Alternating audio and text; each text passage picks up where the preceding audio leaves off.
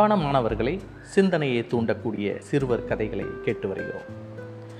சிறுகதை தலைப்பு ஓர் உயிர் ஊசலாடிய போது. கதை ஆசிரியர் அருள் நம்பி, ஒளிவடிவம் சரவணன் அருணாச்சலம். பன்னிரெண்டாம் வகுப்பில் ஆசிரியர் கணேசன் அன்று கணக்கு பாடம் நடத்தி கொண்டிருந்தார். அவர் மிகவும் கண்டிப்பானவர். வகுப்பிற்கு ஒரு நிமிடம் கூட தாமதமாக போக மாட்டார். அதே நேரத்தில் வகுப்பிற்கு தாமதமாக வரும் மாணவர்களையும் அவர் வகுப்பிற்குள் அனுமதிப்பதில்லை. விறுவிறுப்பாக கணக்கு பாடம் நடத்தி கொண்டிருந்தார் கணித ஆசிரியர். மணி ரெண்டு முப்பது இருக்கும். இந்த பாட வேலை முடிய இன்னும் பதினைந்து நிமிடங்களே இருந்தன. அந்த வகுப்பு மாணவன் முத்துக்குமரன் வகுப்பிற்கு வெளியே வந்து நின்றான். ஆசிரியர் கணேசனுக்கு கடும் கோபம் வந்தது. இங்கு நிற்காதே, போய்விடு என்று கோபமாக கத்தினார். முத்துக்குமரன் ஏதோ சொல்ல வந்தான். ஆசிரியர் அவனை சொல்ல விடவில்லை. முத்துக்குமரன் தொங்கிய முகத்துடன் பள்ளியை விட்டு வெளியேறினான். ஆசிரியர் தன்னை வகுப்பில் அனுமதிக்காதது பற்றி அவன் கவலைப்படவில்லை. அந்த பெரியவரை பார்க்க சுந்தரி மருத்துவமனைக்கு சென்றான். யார் அந்த பெரியவர்? இன்று மதியம் முத்துக்குமரன் பள்ளி திரும்பிக் கொண்டிருந்த போது மதுரை நெடுஞ்சாலையில் ஒரே கூட்டம். என்னவென்று எட்டி பார்த்தான் முத்துக்குமரன். பெரியவர் ஒருவர் இரத்த வெள்ளத்தில் கிடந்தார். அவருக்கு அருகில் பழப்பை ஒன்று கிடந்தது. பையிலிருந்து ஆப்பிள், ஆரஞ்சு போன்ற பழங்கள் உருண்டோடி கிடந்தன.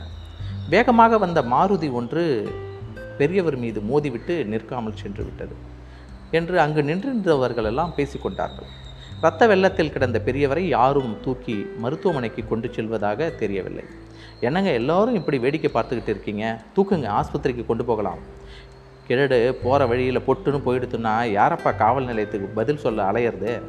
கூட்டத்தில் ஒரு குரல் கேட்டது. என்னங்க மனிதாபிமானம் இல்லாமல் பேசுகிறீங்க? உங்கள் சொந்தக்காரராக இருந்தால் பார்த்துக்கிட்டு நிற்பீங்களா என்றவரே வந்த ஆட்டோ ஒன்றை கைத்தட்டி கூப்பிட்டான் முத்துக்குமரன். மடியில் பெரியவர் தலை சாய்ந்திருந்தார். அவர் யாரென்று முத்துக்குமரனுக்கு தெரியாது. மருத்துவமனையின் அவசர பிரிவில் அவர் சேர்க்கப்பட்டார். மருத்துவர் வினோத்குமார் அவருக்கு தீவிர சிகிச்சை அளித்தார். அவருக்கு பி நெகட்டிவ் இரத்தம் உடனடியாக தேவை என்று முத்துக்குமரனிடம் சொன்னார். தன் மாமாவின் இரத்தமும் அதே பிரிவுதான் என்று முத்துக்குமரனுக்கு நினைவு வந்தது. அருகில் உள்ள அலுவலகம் ஒன்றில் பணியாற்றும் மாமாவுடன் தொடர்பு கொண்டு தாமதமின்றி வர சொன்னார்.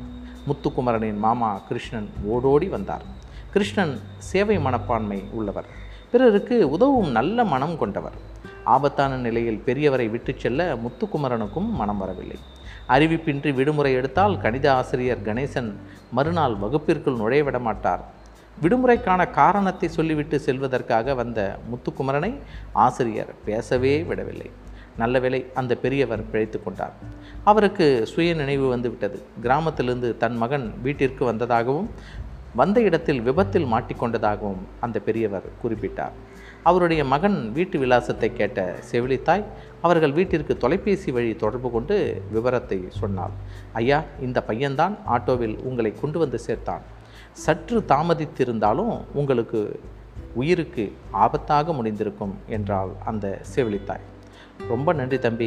யாருனே தெரியாத என்னை தக்க சமயத்திலே மருத்துவமனையில் சேர்த்து என் உயிரை காப்பாற்றிட்டேன். மனிதருக்கு மனிதர் இந்த உதவி கூட செய்யாட்டி எப்படி? நீ யார் தம்பி? என் பெயர் முத்துக்குமரன். பன்னிரெண்டாம் வகுப்பு படிக்கிறேன்.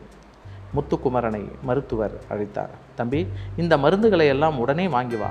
மருத்துவர் ஒரு சிட்டையை எழுதி முத்துக்குமரனிடம் நீட்டினார். முத்துக்குமரன் அந்த சிட்டையை வாங்கி கொண்டு தனக்கு தெரிந்த மருந்து கடை ஒன்றுக்கு சென்று மருந்துகளை கடனாக வாங்கி கொண்டு வந்தான். பெரியவருக்கு பக்கத்தில் தன கணக்கு ஆசிரியர் கணேசன் நின்றிருந்தார். சார், என்ன நீங்கள் எப்படி இங்கே? இது என் அப்பா. ஏதோ விபத்தில் மாட்டிக்கிட்டாராம். யாரோ நல்ல உள்ளம் படைச்சவங்க இங்கே கொண்டு வந்து சேர்த்து உயிர் பிழைக்க வச்சுருக்காங்க. அது யாரோ இல்லை கணேசன், இதோ இந்த தம்பி தான். அஞ்சு நிமிடம் தாமதமாக வந்திருந்தாலும் உயிரை காப்பாற்றி இருக்க முடியாதுன்னு மருத்துவர் ஐயா சொன்னார். முத்துக்குமரா, நீயா என் அப்பா உயிரை காப்பாற்றின?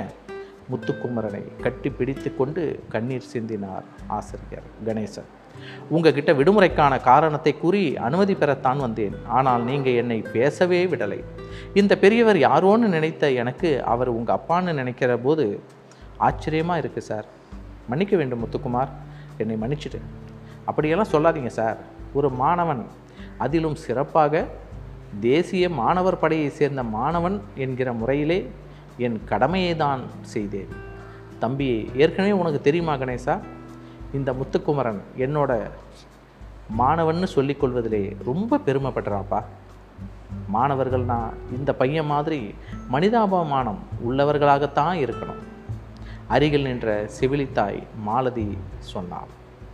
இந்த கதையிலிருந்து நீங்கள் தெரிந்து கொள்ளக்கூடிய ஒரு நீதி என்னவென்றால், சிந்தனை என்னவென்றால், மாணவர்கள் படிக்கும் காலத்திலேயே பிறர் நேசம் உள்ளவர்களாகவும், பிறர் துயரம் கண்டு இறங்குபவர்களாகவும், ஆபத்து காலத்தில் பிறருக்கு பிறருக்கு உதவுபவர்களாகவும் இருக்க வேண்டும்.